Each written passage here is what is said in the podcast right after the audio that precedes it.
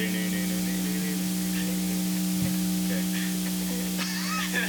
Want me to start it?